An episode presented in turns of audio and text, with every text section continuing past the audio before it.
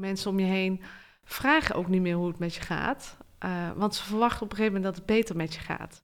Ja. En als je dan de kracht vindt om uit de deur te spreken... nee, het gaat nu even niet goed met me... dat zorgt ervoor dat jij die stappen zelf kan gaan maken. Je groter voordoen dan je bent, dat, dat brengt niemand ver.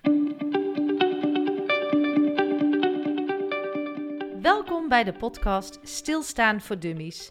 Een rehab voor druktemakers. Eerste hulp bij stilstaan.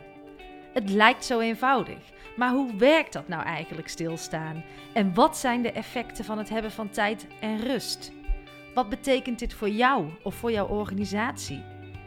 Mijn naam is Ankie van Steen en ik gun jou jouw mooiste leven. Maak van jouw leven een meesterwerk. Naast mijn podcast en coachingsprogramma's begeleid ik organisaties bij hun verandertrajecten.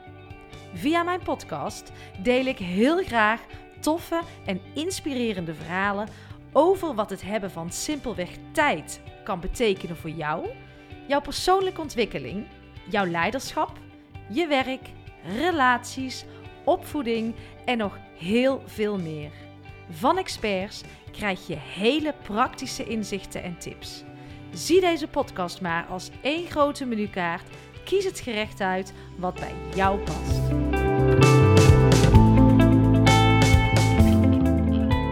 Deze aflevering ga ik in gesprek met Nathalie van Hooidonk. Nathalie die nam altijd al wel een mini sabbatical. Tussen haar opdrachten even een tijd van rust, even een tijd van bezinning. Iets wat ik misschien ook al veel eerder had kunnen doen. In 2018 werd haar vader ziek en binnen vier weken overleed hij aan die rotziekte kanker. En toen een periode van rust en bezinning eigenlijk juist heel hard nodig was, ging Nathalie door totdat er letterlijk voor haar aan de rem werd getrokken. We praten over Nathalie's rouwproces, de intense vader-dochterliefde, want man, wat is die band puur en sterk. Spreek uit wat je naar elkaar te zeggen hebt en heb geen spijt achteraf. Voor mij gaat deze podcast over pure liefde. Nathalie neemt ons mee in haar periode van stilstaan, over echt tijd voor jezelf durven nemen, hoe je leert op en met jezelf te zijn. Verdriet is liefde, ook dat mag er zijn. Durf kwetsbaar te zijn. En hulp vragen is iets superkrachtigs. We denken het vaak echt allemaal alleen te moeten doen. Dus vraag hulp. Doe je niet groter voor dan dat je bent. Dat brengt niemand, maar dan ook niemand verder. Veel luisterplezier. Hoi Nathalie. Hi. Hi. Hey, leuk dat je er bent bij mij thuis. Ja. Ik zit deze keer uh, met mijn rug uh, naar de tuin toe, want we zitten wat verder uit elkaar vanwege de corona. Precies. Net een uh, flinke regenbui gehad. Nu is het even stil. Maar ja, welkom in mijn podcast Stilstaan voor Dummies. En ik ben natuurlijk hartstikke benieuwd van, ja, wij staan nu allemaal bijna twee maanden stil. Maar wat zijn jouw eerste inzichten zo van het stilstaan? Nou, mijn eerste inzichten, ja, nou, dan moet ik je even mee terugnemen naar de aanleiding. Sinds mijn ondernemerschap, twaalf jaar geleden, heb ik sowieso besloten regelmatig stil te staan. Te reflecteren op wat ik doe. Uh, doe ik de leuke dingen nog? Doe ik de goede dingen goed? En uh, dus ik nam al regelmatig een sabbatical van twee, drie maanden. Gewoon echt bewust ging jij kiezen om af en toe stil te staan. Precies. Ja. Totdat 2018 mijn vader het bericht kreeg dat hij uh, kanker heeft, had. En dat bericht kwam uh, redelijk als donderslag bij helder hemel bij mij binnen. En in vier weken tijd ben ik mijn vader verloren. En dat was een diep verdriet. En ik ging gewoon door daarna werken, want ja, je staat op een soort automatische piloot.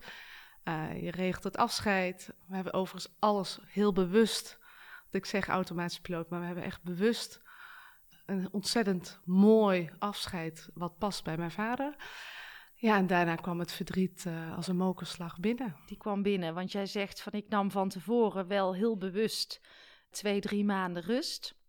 Maar juist op het moment dat je het misschien even harder nodig had dan ooit, besloot jij om even door te pakken en eh, niet stil te gaan staan. Nou, ik werkte eh, toen bij de Universiteit van Eindhoven. Daar kennen wij elkaar van. Ja, daar kennen we elkaar van. En ik had, ik had een superleuke opdracht. En het, het, het was ook een warme kring daar. Dus men gunde mij ook de tijd om eh, verdriet te hebben. ja. Sterker nog, mijn opdrachtgever stuurde me op een gegeven moment naar huis. Van, moet jij niet gewoon nog even wat meer tijd pakken? ja. En tegelijk ben je ook ondernemer. En thuis zitten is ook geen geld verdienen. ja. En dat zat nog heel rationeel eh, op de voorgrond bij mij te spelen. Terwijl ik vanuit, Til- vanuit Eindhoven Universiteit hobbelde ik door naar de volgende opdracht, Pivot Park in Os. En elke keer als ik op het werk was, kon ik het verdriet ook buiten houden. Ja, ja, het was ook een soort van eh, mechanisme bij jezelf om het niet te dichtbij te laten komen Ja. misschien. Ja, en Mhm. ik had echt mijn verdrietige momenten wel. En ik merkte ook aan al mijn energie dat het niet goed met me ging. En toch ging ik door. Ja, Totdat ik in elkaar klapte op de parkeerplaats in Os. Ik weet het nog goed. Eh, ik belde mijn roomie op, Nicole. En ik zeg, je moet even naar beneden komen, want het gaat niet zo goed met mij. De noodrem. Precies. De noodrem. Ja, want dat is natuurlijk iets wat ik... ehm, ja, ja, we hebben daarover gehad. Ook ik eh, ben stil gaan staan. En ik heb wel eens met iemand daarover van... moet je altijd een noodrem hebben? Want jij deed natuurlijk al sabbaticals. En die waren puur om te reflecteren, mini-sabbaticals. Maar dit was wel jouw echte noodrem waarvoor jij dacht... nu moet ik even stil gaan staan. nou, dat dacht ik op dat moment ook nog niet eens heel bewust. Ehm, ik was heel hard aan het huilen op de parkeerplaats. En eh, zij stelde voor, goh, misschien moet je eens met iemand gaan praten. Ja. Een rouwtherapeut of een psycholoog. En ik dacht, pff, ja, hoe dan en hoezo dan? En eh, Ik kan het wel alleen. Ja, dat. En eh, ja, ik huil gewoon wat meer. En nou, dat zette mij wel aan het denken. Ik heb die opdracht eh, uitgezeten nog een paar weken. En eh, toen besloten om vrij te nemen, ook zonder einddatum. Gewoon vrij te pakken. En ik ben inderdaad toen ehm, via haar netwerk terechtgekomen bij een rouwtherapeute. Ervaringsdeskundige, een vrouw die haar eigen dochter had verloren, jong. En ja, en dat was zo fijn Ja. om even met iemand anders te praten over dat diepe verdriet wat je voelde. Ja, want heb je je eenzaam gevoeld in die periode met je verdriet? Was, had je een soort eenzaamheid?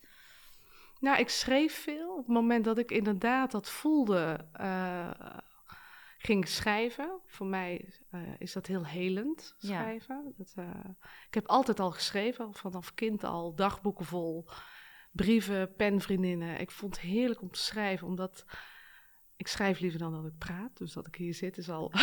Doe je overigens, Ja. dit doe je overigens heel goed. En ik ben eh, met haar gaan praten en dat was eigenlijk... eh, stelde ze mij eigenlijk hele goede vragen. En, eh, en die raakte ook. En dat ging heel erg terug ook naar mijn jeugd. naar de rol die ik heb in mijn gezin. En natuurlijk ook naar het verlies van mijn vader. Ja, En voordat, je het wist, voordat ik het wist, stond ik in een familieopstelling ergens op een hutje op een hei met haar eh, mijn rol te bekijken van toen. En eh, het was allemaal heel verhelderend. En dat was eigenlijk de eerste stap. Eh, ik heb dat vrij snel in mijn sabbatical gedaan.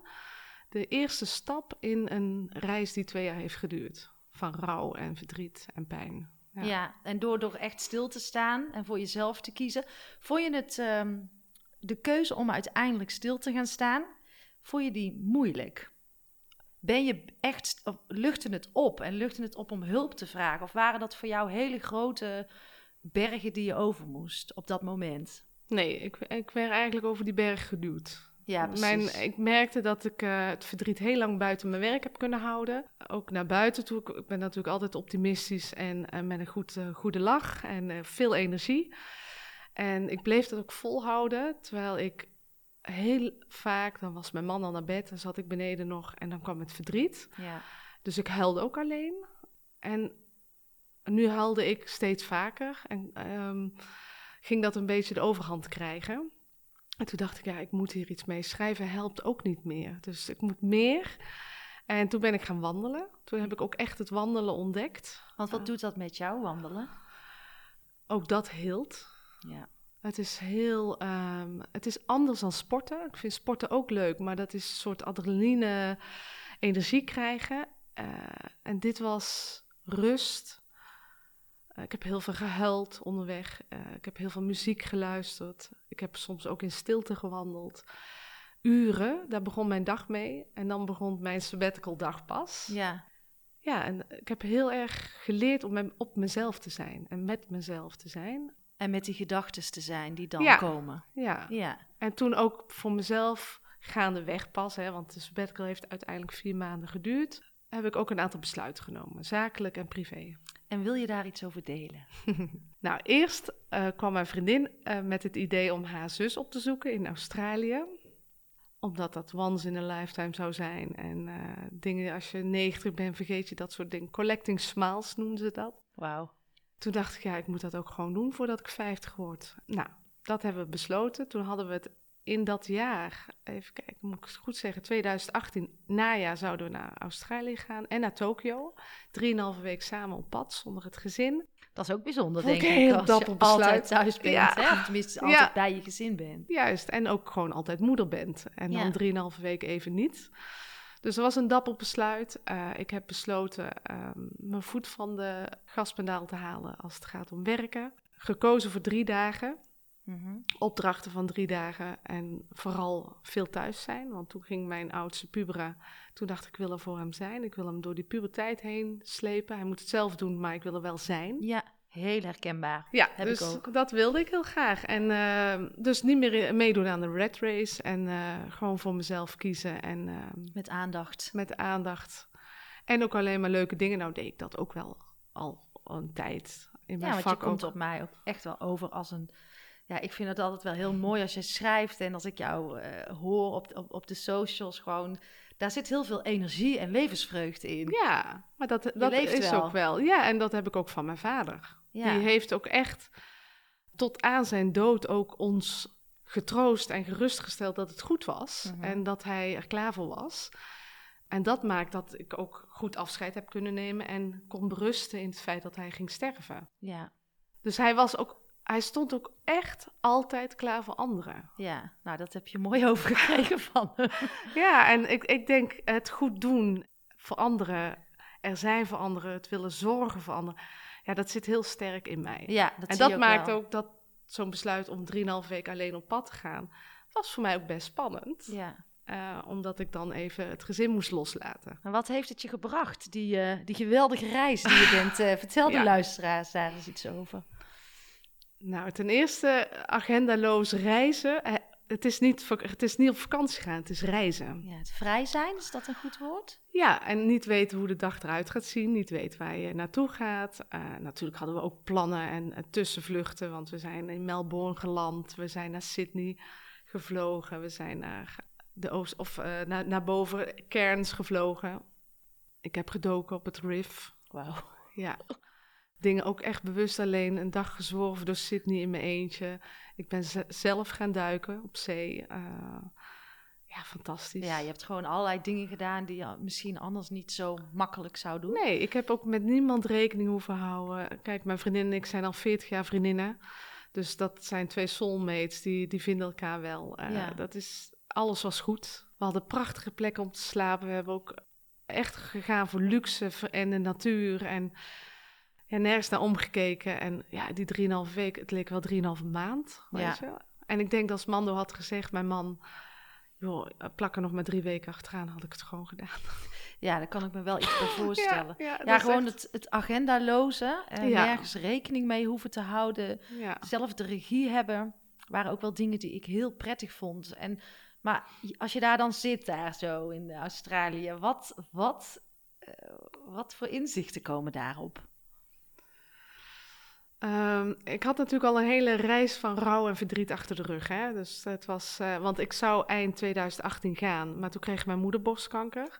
Jo, ook nog Eh, eens erover. Ja, dat kwam er eh, bij. En ik was ook toen, een van de besluiten was ook dat ik Swim to Fight Cancer in Breda wilde gaan oprichten met eh, een maatje van me. Dat hebben we ook gedaan. Ja, En in die tijd van dat we ermee bezig waren, kreeg mijn moeder het bericht dat ze borstkanker had. Dus toen hebben we het uitgesteld naar eind 2019. Nou, dat was dus afgelopen kwartaal 2019. Ja, en dat was, eh, ik weet nog dat moment op het strand, dat was ook heel emotioneel. Uh, leeg strand. En ik was met het gezin van haar zus, met Bianca naast me. Mhm. En ik keek de zee in en toen dacht ik, ja pap, dit was het. Ja, Ja, dat was echt het laatste stuk van jouw rouwproces dan waarschijnlijk. Nou, dat kan me wel voorstellen dat dat echt heel emotioneel is. Misschien om heel even het over te nemen, dat je eventjes eh, rustig adem kan halen, is eh, om ook iets te vertellen over mijn vader. Want eh, ik had helemaal niet zo'n fijne band met mijn vader. Eh, tenminste, ik, nam hem, ik gaf hem best wel vaak de schuld van dat hij er nooit voor ons was. En als ik jouw blogs las op LinkedIn, dan voelde ik zo'n intense liefde naar jouw vader. Dat ik daar wel eens dacht, jezus, ik ben er jaloers op. Had, had ik maar die intense band. ja, En eh, toen ik in mijn sabbatical eh, kwam...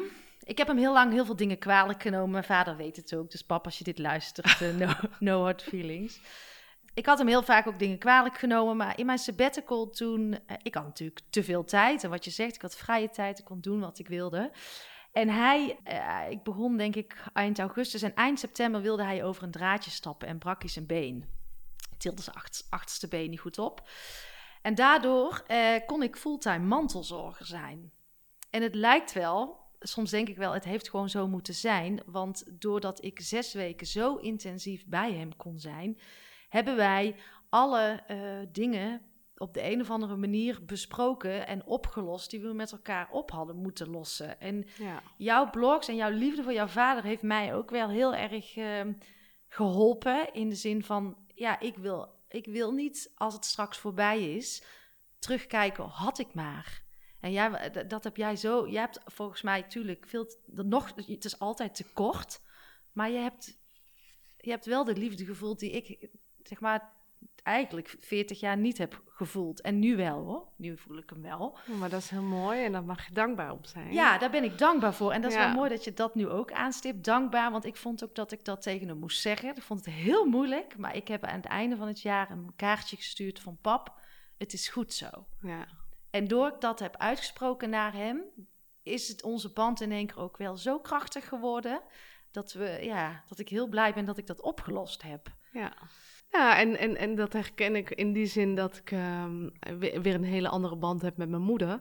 Maar ik had met mijn vader helemaal geen issues. Nee. En ik, dat, in een van de blogs doe ik een ode aan terwijl die leeft. Eh, Ja. Ik vind ook echt dat je de lieve dingen echt oprecht vanuit je hart nu moet zeggen, nou je ouders nog leven. Ja. En niet als ze in de kist liggen naast je. Natuurlijk heb ik daar ook een prachtige vraag verteld, maar hij wist het. Ja. Hij wist wat ik ging vertellen. En ehm, die, dat, die ene blog met die ode aan hem, vertel ik ook, ga ik terug naar de jeugd. En heb ik ook echt over de liefde geschreven. Want daarvoor schreef ik alleen maar over dood en bang zijn voor het afscheid. En voor het gemis met name. eh.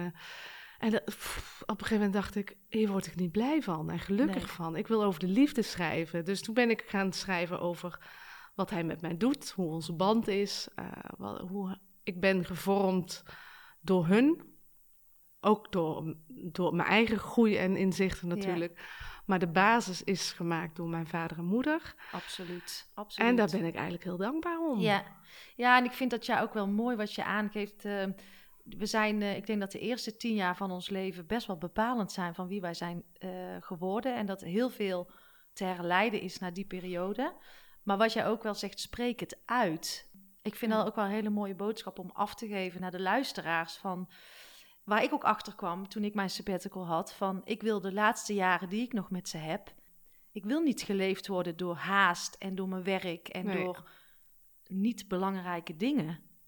En het is zo belangrijk om met elkaar, eh, die ouders, ja, die zijn je zo dierbaar. En om, om dat naar elkaar uit te gaan spreken. ja. En daar heb jij voor je gevoel gezegd wat je wilde zeggen. Ja. Alles daarin. Ja, en ik heb ook, eh, we hebben vier weken heel intens met elkaar geleefd. Hè. Mijn broer, eh, mijn moeder en vader hele intense gesprekken gevoerd. Maar met name ook over het. eh, ze, ze zijn 55 jaar bij elkaar geweest. En ze hebben. mijn oudste broer is verdronken toen hij vijf was. Ze hebben toen al een flink, Klap een flinke klap gehad. Maar ze hebben dat samen overleefd. Allebei op hun eigen manier. Eh, mijn vader was vooral voor mijn moeder. En, eh, maar ze hebben het samen overleefd. Ja, verder hebben we het daar heel erg over gehad. Veel over de jeugd van mijn vader. Mooie gesprekken gevoerd, maar echt geen issues. En mijn Nee. broer had ook geen issues met mijn vader. Dus dat was echt ook gewoon naast elkaar zitten zonder iets te hoeven zeggen. Ja. Hè, Of ik masseerde zijn voeten. En hè, dat zeg ik ook. De, de liefde was op een gegeven moment grenzeloos. Ik heb daar ook commentaar op gehad op die blog. Dat weet ik nog goed. Het, het was een blog over dat ik zijn voeten aan het masseren was. En dat was een dag voordat hij stierf. Maar van waaruit komt dan commentaar als je zoiets deelt? Waar zit nou, het? met name de intimiteit. Het is ook echt, ehm, bij sommigen gaat die wel een grens over. Ja, Hè, zoals ik de grenzeloze liefde wil beschrijven voor mijn vader. Hè, hij kust mij als ik val van de fiets vroeger. Ik kus hem nu omdat hij aan het sterven is. Ik masseer zijn voeten Ja. en ik crème zijn handen in. Het is de omgedraaide wereld en toch is hij zo, voelt hij zo natuurlijk. ja. Dat wilde ik delen, hoe, hoe fijn ik dat wil, vond. En ja, en ik denk dan, als je het niet wil lezen, lees het Ja, niet. maar dat is denk ik ook van ja, als je het niet wil ontvangen, je hoeft het niet te lezen. Ja, En niet iedereen is denk ik klaar voor een... Het is misschien ook confronterend voor iemand. Ik, Ja. zag, ik zag gisteren ook iets op, eh, op de socials voorbij komen van iemand die... Dat was ik, Alex, die in een andere podcast heeft gezeten. Iemand wilde haar eh, ontvolgen. Eh, En die schreef van... Ik, ik, ik heb gewoon continu het idee bij jou dat ik nog niet goed genoeg ben. Dat, dat, maar dat soort dingen ontstaan natuurlijk ook op de socials. En daar sprak zij heel eerlijk en super kwetsbaar over. Daar moeten we het daar ook samen eens over hebben, over kwetsbaarheid. En dan denk ik, ja, het is ook je goed recht om dan of iemand niet te volgen of verder te gaan. En, en dat vind ik ook, als jij schrijft, jij mag schrijven wat jou wil, wat jou helpt. ja, En als een ander daar niet klaar voor is om dat te ontvangen, is het aan die ander, vind ik, om daarmee te stoppen. Maar het, ja, ik denk, echt iemand ermee confronteren, ligt, ligt meer aan de andere persoon, denk ja, ik. dat is ook zo. En dat is ook niet mijn intentie. Nee, Eh, absoluut en niet. Ik, ik, ik, ik heb niks is fout in deze. Hè? Nee. Bij de ontvanger niet en bij mij niet. En eh, het heeft mij enorm geholpen. Ook de reacties hebben mij, waren helend en troostend. Hè? Ik heb heel veel mooie... Ik heb zoveel lieve mensen ontmoet Ja, in die twee jaar tijd. Pff, ja, Echt. ja, Dat je, hè, los van mijn vriendschappen, die intenser zijn geworden. Terwijl ik de relatie met mijn broer juist wat meer uit elkaar is gegaan. Mhm. Omdat hij zijn pad volgde en ik. ook, ook prima. En dat was ook goed. Ja. En eh, mijn moeder volgde haar reis. En we waren er allebei voor mijn moeder nog steeds. Maar we volgden allebei onze eigen reis. Ja, Maar dan sta je op schoolplein en dan een arm om je heen of een knuffel. Zomaar dat, weet je Ja. wel? Maar ook gewoon een, een, pan soep van de overbuurvrouw. En eh, die zich excuseert dat ze niet zo lekker kan koken als ik. Maar dat ik denk, god wat lief. ja dat Weet je? toch? Ja, Dus echt ontzettend veel lieve mensen kom je tegen. Dus ik denk ook wel... En een mens is zo weerbaar en veerkrachtig... mhm. dat ik dacht, oh, ik ga dit nooit overleven. Tuurlijk ga je dat overleven. Je zit hier tegenover Ja. mij. Nee, maar ik kan me gewoon voor, voorstellen dat je dat gevoel in het begin natuurlijk heel erg hebt. Ik heb zelf nog natuurlijk nooit zo close met, eh, met rouw te maken gehad. Maar ja, het lijkt me echt...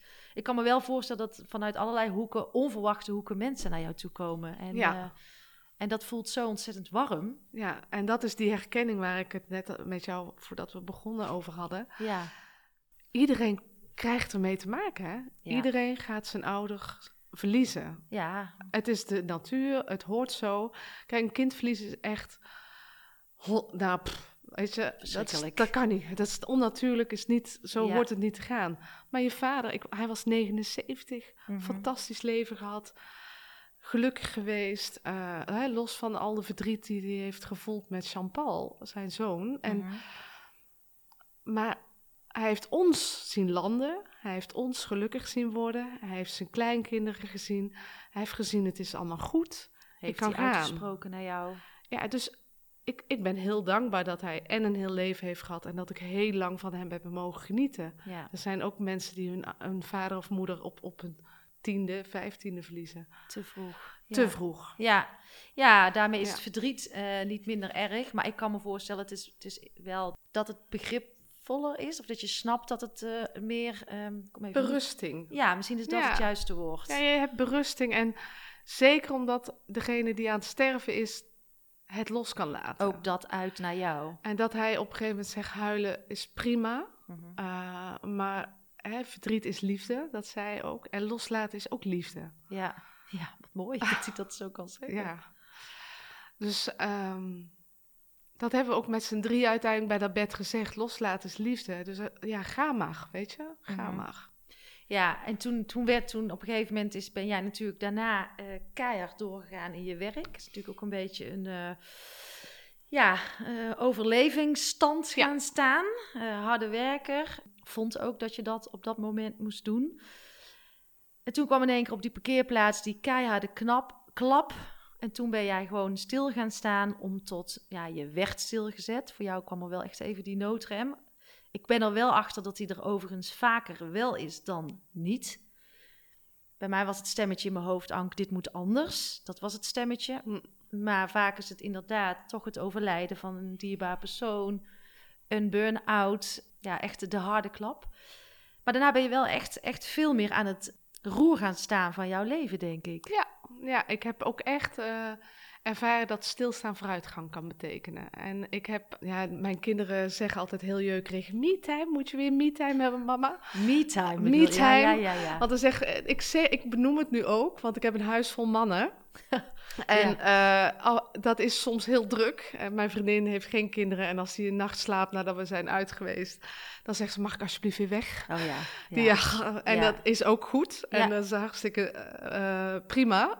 Alleen ik heb dat ook. Ik heb mijn energie eh, als vrouw. Ik wil vrouw zijn van, moeder zijn van. Maar ik wil ook af en toe gewoon even met mezelf zijn. Ja, heb je nodig. Ja, dus dan ga ik wandelen, eh, of ik ga fietsen, of ik ga gewoon wat eerder naar bed. En ik ga daar mijn eigen series kijken in plaats van ridders en eh actiehelden, dat soort eh staf. Mhm, mhm. Ja, dus ik, heb, ik durf nu ook uit te spreken, joh, even niet. Ja. Nu even niet. En dat stilstaan in die sabbatical, dat wandelen om zo die dag te beginnen, was voor mij goed. Dat heeft mij goed gedaan. Ja, en op die manier ga je, merk je dat je stappen maakt. Mhm. Ondanks dat een dag, eh, ja, ze vlogen voorbij overigens hoor. Want Ja, het is niet, bij mij ook. dat heb jij ook wel eens gezegd. Eh, Ze vlogen voorbij. Voordat ik dacht, lag ik weer in bed, dacht ik, huh? Wat heb ik gedaan vandaag? Ja, en hoe heb ik het andere altijd kunnen doen? Ja, precies. Had ik heel erg. En die, en die me-time, ik vind het ook hartstikke belangrijk. Ik, ik eis dat ook veel meer op nu.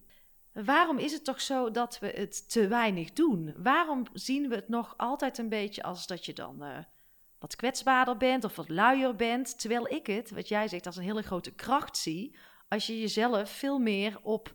eh, Dat je, dat je die tijd meer ja, opeist of opvraagt. Dat die, maar waarom wordt het toch nog een beetje. Er zit toch wel een stigma nog op, vind ik. Ik, ik ervaar dat. Misschien jij helemaal niet hoor. Leg ik dat jou nu in de mond. maar eh, ja, en kwetsbaar zijn is toch ook wel een dingetje in onze elf stress voelen. Daar wordt vooral niet over gesproken. Nou, ik denk dat het vooral bij onszelf zit. Ik, ehm, ik zorg graag voor anderen. Ik ben wel, ja, ik vind het fijn als anderen het naar zijn zin hebben. eh, dat ze lekker eten krijgen. Dat het goed, eh, dat ze zich happy voelen. Dus ik, ja, dat. En dat gaat botsen op het moment dat je jezelf even uit de, uit de omgeving terugtrekt. En waarom botst dat dan voor jouw gevoel, denk je? Nou, ook wel een beetje een guilt trip, een beetje een schuldgevoel. Ja, omdat Kan jou, ik dat eh, doen? Ja, de Nathalie die ze kennen is de Nathalie die Ja. altijd voor iedereen zorgt. En Ja. lekker en zorgt dat iedereen zich welkom voelt. En, Ja, ehm, en- dat. En, als je dan in één keer zegt, oh ja, nu ga ik voor mezelf kiezen, zit je vooral met je innerlijke een beetje in Ja, en die conflict. guilt-knop weten ze ook te vinden al thuis, weet je. En dan zeg ik, eh, nou, ik ga even iets anders doen.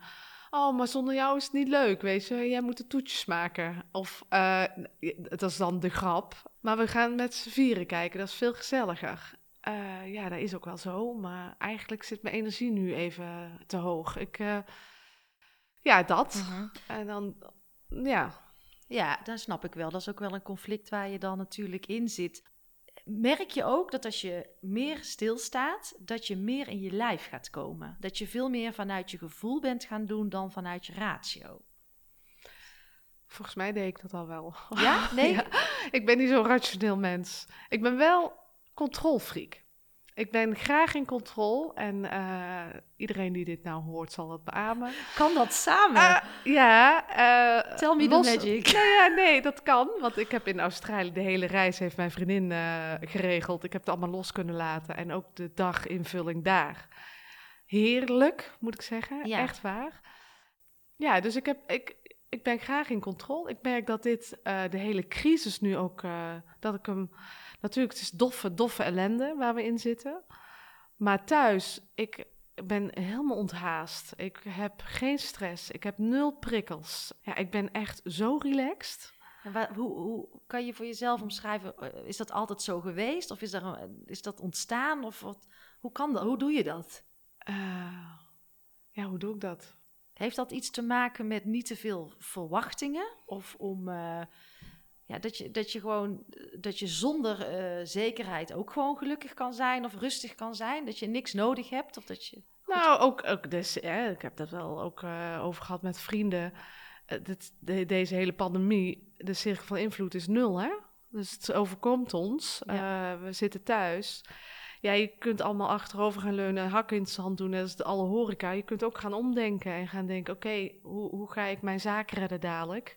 Ja. Als het uh, anderhalve meter afstand het nieuwe normaal wordt. Ja. En ik ben altijd wel van het glas half vol, merk ik. Ja, wat staat nou zo mooi op jouw uh, LinkedIn over die beren op de weg? Uh, ja, ik kill beren. Ja, je kilt beren. Dat vind en ik pak ook... kansen. Ja. Ja, maar dat geloof ik. En met name doe ik natuurlijk veranderopdrachten de weerstand is ook betrokkenheid, zeg ik altijd maar. Maar je hebt altijd mensen die voor de kar gaan liggen. liggen hè? Mhm. En ehm, de mensen die voor de kar gaan liggen, ja, daar kun je heel weinig mee, zeg ik dan altijd. Ja, ook, maar die zitten natuurlijk, wat doen, ik doe zo zelf ook, ehm, dat weet jij, organisatieverandering. Ja. Kunnen we heel weinig mee, ze zijn er altijd wel. Wat ik wel heel erg zie, wat ik steeds meer zie, is dat mensen zeggen, ja, ik heb een probleem, maar uh, dit vind ik, maar los jij het maar voor me op. Precies. En dat vind ik in verandertrajecten zo belangrijk om dat inzicht te geven. Van ga nou eens bij jezelf kijken. Change starts with you. Ja. Nou, helemaal mee eens. En dat zeg ik, dat geef ik wel, vind ik een groot goed om mijn kinderen mee te geven. Uh, een mooi voorbeeld. Wij kwamen wonen in een nieuwe wijk in Tilburg. En daar was een ongelooflijk hobbelknotse stenenveld, een voetbalveld. Elke keer kwamen ze met... Dat is ook een uh, moeilijk woord om uit te spreken. Gescrabbelwoord, geloof ja, ik. Hoor. En uh, elke keer kwamen ze met kapotte enkels terug. En ik ga niet meer voetballen daar, rotveld hier, daar. Nou, de, ik zeg, ja, dan gaan we daar iets aan doen. Mhm. Weet je, dan gaan we naar de BAM-kiet. En dan stond een kiet van de BAM. En dan kloppen we aan en dan gaan we eens kijken of daar potjes vrij zijn om daar een kunstgrasveld van te maken. Nou, samen met een, uh, een wijkbewoner zijn we daar op pad gegaan en uiteindelijk voor de Pasen wat, lag daar een kunstgrasveld. Ja. En Sam heeft toen zelf ervaren, mijn oudste, van, oh, weet je, dus als je echt iets wil, dan kun je het ook voor elkaar krijgen. Ik zeg, ja, maar het is te makkelijk om achterover te leunen en zeggen, allemaal zeuren en azijn uh, pissen. Mm -hmm. Maar je kunt ook uh, het bij de kladden vatten en gewoon zelf... zelf in actie komen. Precies. En change starts with you. En dat vind ik ook. Ik ben ook echt ambassadeur voor een schonere wereld en een rookvrije wereld. Ja. Ja, als we allemaal maar plastic op straat flikkeren, dan komen we nergens. Dus ik raap ook plastic op en dat zien mijn kinderen. Eh, gat, graap je nou dat flesje op? Ja. Ja. En jij zou dat eigenlijk ook moeten doen, zeg ik dat. Ja, nee, maar dat is ook hè, wat je zegt. Uh, ja. Juist to practice what you preach. Ja. We kunnen allemaal wel hard roepen, maar het heeft er ook mee te maken van welk voorbeeld we geven. En dat is ook als je het hebt over leiderschap in organisaties. Ja. Ja, laat zien wat je wil en, en laat die, maak die verandering zichtbaar. En ik denk, als we het dan over leiderschap hebben en als we ook een beetje naar de afronding toe gaan, dan vind ik jou ook een leider. Ja. een hele mooie leider. En uh, voor mij is een leider die durft te gaan staan voor wat hij vindt. Is een leider die kwetsbaar durft te zijn. Nou, volgens mij durf je je helemaal kwetsbaar te tonen. Maar ben je ook, neem je ook de regie over je eigen leven. En uh, blijf je ook, geef je ruimte aan verdriet, geef je ruimte aan stilstaan. Maar dat ja. doe je om daarna weer heel veel sprongen verder te komen in jouw uh, ja. eigen leven. En dat vind ik echt prachtig. En als dat dan iets is wat je van thuis uit hebt meegekregen, is dat bewonderenswaardig. Ja, ik vond het een heel fijn gesprek, Nathalie. Nou, dankjewel. Ik vond het heel leuk om met jou uh, even bij te kletsen met een koptelefoon op ja. mijn hoofd. En heb jij alles gezegd wat je wil zeggen? Of zijn er nog dingen die je de luisteraars mee wil geven? Of komt er nog iets in jou op wat je denkt, dit wil ik nog graag delen? Nou ja, change starts with you, maar ook regisseur van je eigen geluk en niet alles is maakbaar. Hè, het overkomt je ook. En het verdriet van mijn vader is mij overkomen. Heeft een diep gat geslagen in mijn hart. Maar ook dat heb ik overleefd. En daar heb ik twee jaar over gedaan. Maar er zit ook geen tijdslimiet op. Hè? Want ik kan me voorstellen dat op een gegeven moment met rouw mensen om je heen vragen ook niet meer hoe het met je gaat. Eh, want ze verwachten op een gegeven moment dat het beter met je gaat. Ja. En als je dan de kracht vindt om uit de deur spreken: nee, het gaat nu even niet goed met me Mhm. dat zorgt ervoor dat jij die stappen zelf kan gaan maken. En je groter voordoen dan je bent, dat, dat brengt niemand ver. Nee, nee. Dus wat jij zegt, probeer gewoon lekker authentiek dicht bij jezelf te blijven en gewoon te zijn wie je wil zijn. Ja, en, en, en en verdriet mag er zijn. Ja, En ja. eh, verdriet is liefde. ja.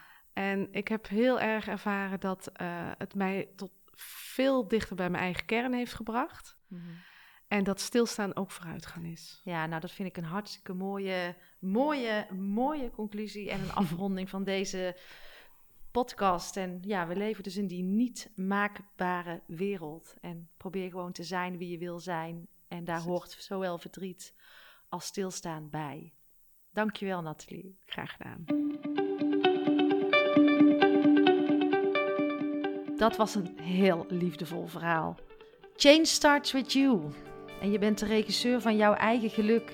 En niet alles is maakbaar. Wat mij vooral is bijgebleven uit Nathalie's verhaal is dat juist kwetsbaarheid en verdriet durven tonen tot ontzettend veel groei en verbinding leidt. Doe jezelf niet groter voor dan dat je bent, want dat is helemaal niet nodig. En bespreek de dingen met elkaar, zodat je achteraf nergens spijt van hebt. Oh, die is bij mij zeker blijven hangen. Wil je nou meer over mij weten?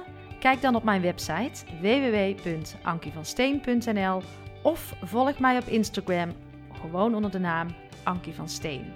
Kan ik iets betekenen voor jou of voor jouw organisatie? Of ben je zelf op zoek naar coaching? Laat het me vooral weten, want ik help jou graag. Op mijn website vind je mijn programma's en aanbod. Ik ben heel benieuwd naar jullie inzichten uit deze podcast. Laat het me vooral weten. Tot de volgende podcast.